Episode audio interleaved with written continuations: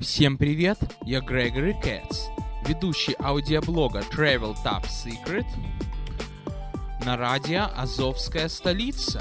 Сегодня мы вспомним о поездке в Торонто, которая в моей жизни состоялась в 2004 году. Разница между Америкой и Канадой чувствуется. Во-первых, погода другая, более солнечная, виноградники растут, разные государства по-разному приходят землю. Проехали через виноградники, далее идут пейзажи, напоминающие Днестровские плавни, и даже места между платформами 41 километр и Барабой в Одесской области. Ну, до Торонто поезд еще делает пару остановок. Иногда можно увидеть индустриальные заводы, промзоны, но они так оформлены элегантно, как будто ты где-нибудь в Европе. Во Франции. У меня даже пару фотографий сохранилось. И вдруг мы очутились на берегу озера Онтарио.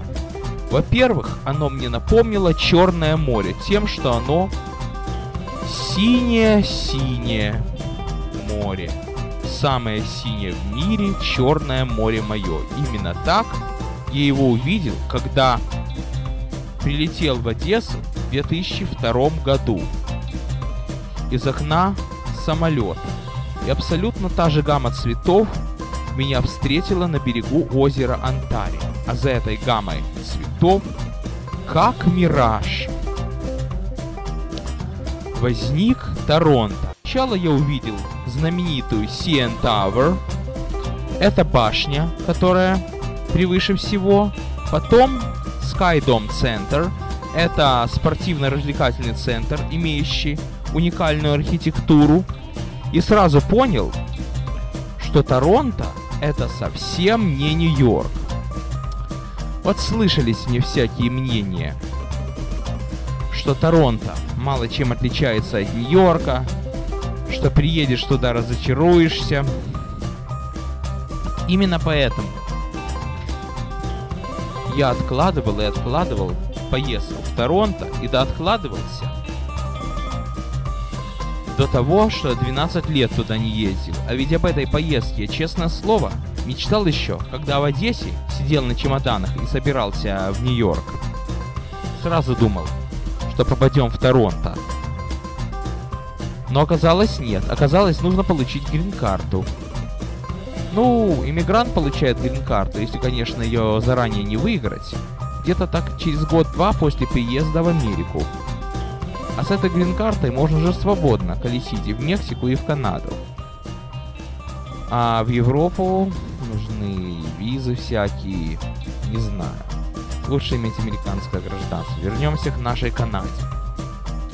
И вот Многие говорят, что Торонто похож на Нью-Йорк, а другие говорят, что совсем нет. А Михаил Вайнштейн мне писал, что местами да, местами нет. Вот ему я верю. А тут еще поверил Миражу, который часок-другой и станет реальностью, потому что наш поезд все ближе и ближе к Торонто. Конечно, он должен обогнуть озеро по прямой там до Ниагары, километров 70, не больше, или 80. А в обход где-то так часа два. И вот мы уже подъезжаем к Торонто. Ну, всякие там новостройки, всякие там предместья, офис-билдинги, конечно, радикально отличаются от Нью-Йорка. Едешь, а за домами озеро Онтарио, берега там не видны. И поэтому такое впечатление, что это море. А море мне напоминает, естественно, Одессу родную. Но только в Одессе есть контактная сеть. А в Торонто ее нет и вообще в Канаде не дружит с контактной сетью. В Канаде все железные дороги дизельные, за реденьким исключением, разве что в Монреале какая-то 18-километровая линия и где-то там еще старая грузовая линия если еще ходит. И вот мы втягиваемся в Union Station в Торонто. Вокзал меня просто поразил на повал. Столько современности. Купол над головой. Общем, все, что нужно для души, кроме контактной сети.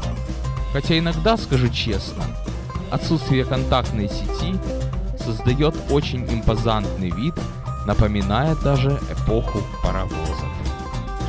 То есть элегантно сочетается железная дорога и современность. И вот, наконец-то, наш поезд остановился на Union Station, и мы из него выходим.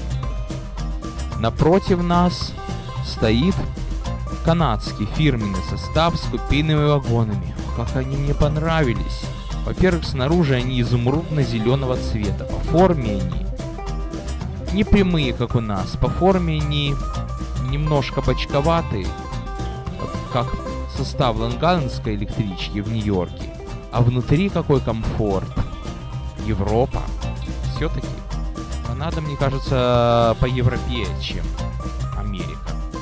Ой, как мне хотелось на нем прокатиться. Аж вспомнилось, как я из-за Винницы в Одессу ехал в купейном вагоне, прошелся по перрону, спустился вниз, и там меня встречает Михаил Вайнштейн. И уже начинает рассказывать и показывать город.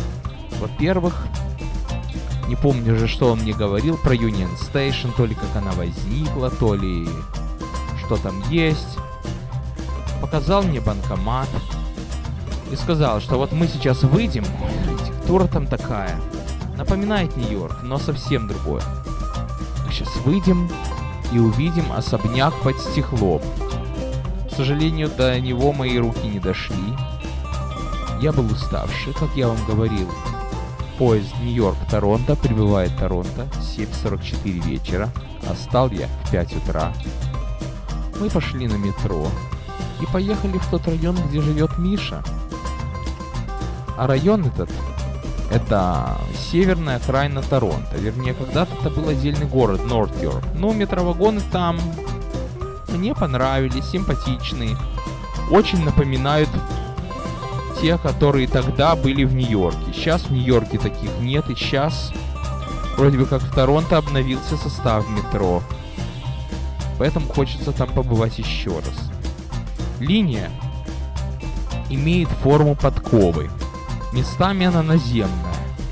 И вот в правую часть подковы от основания мы едем. Вот я вспомнил, что станция Union Station, станция метро в смысле, появилась 1954 году, как и вся система.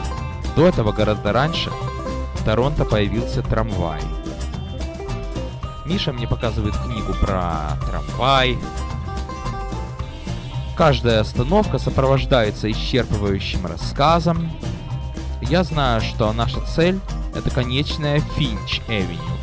Оттуда мы еще полчасика на автобусе проедемся до того места, где я буду жить второй ближайшие три дня.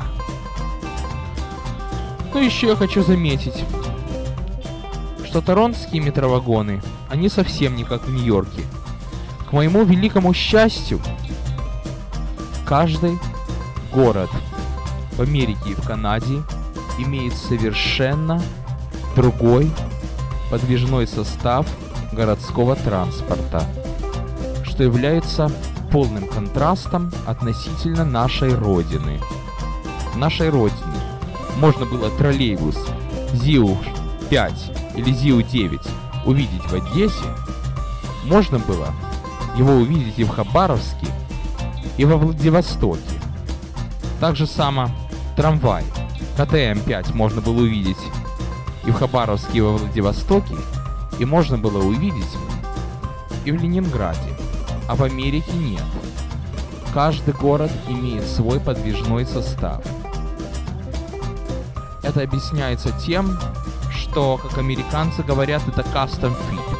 Ну как по-русски объяснить? Вот вы покупаете костюм, и оказывается, что этот костюм вам не годится. Так вы идете к портному, который он подбивает специально под ваши габариты.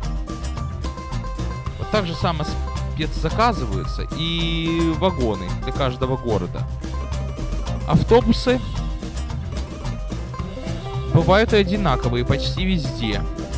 Но зато каждый город имеет свою окраску транспортного управления. Там совершенно разные окраски. Например, сейчас я могу сказать, что в Нью-Йорке и в Торонто есть одинаковые автобусы. Но в Нью-Йорке они с синей полосой, а в Торонто они с красными. Так что вот вам и прелесть американского транспорта. На изучение города имею еще полтора дня. Так что в следующей серии подкаста я вам расскажу уже непосредственно не железной дороге, а о трамваях и метро, ну и архитектурных достопримечательностях Торонто. На сегодня все. С вами был Грегори Кэтс. Продолжение в следующем выпуске.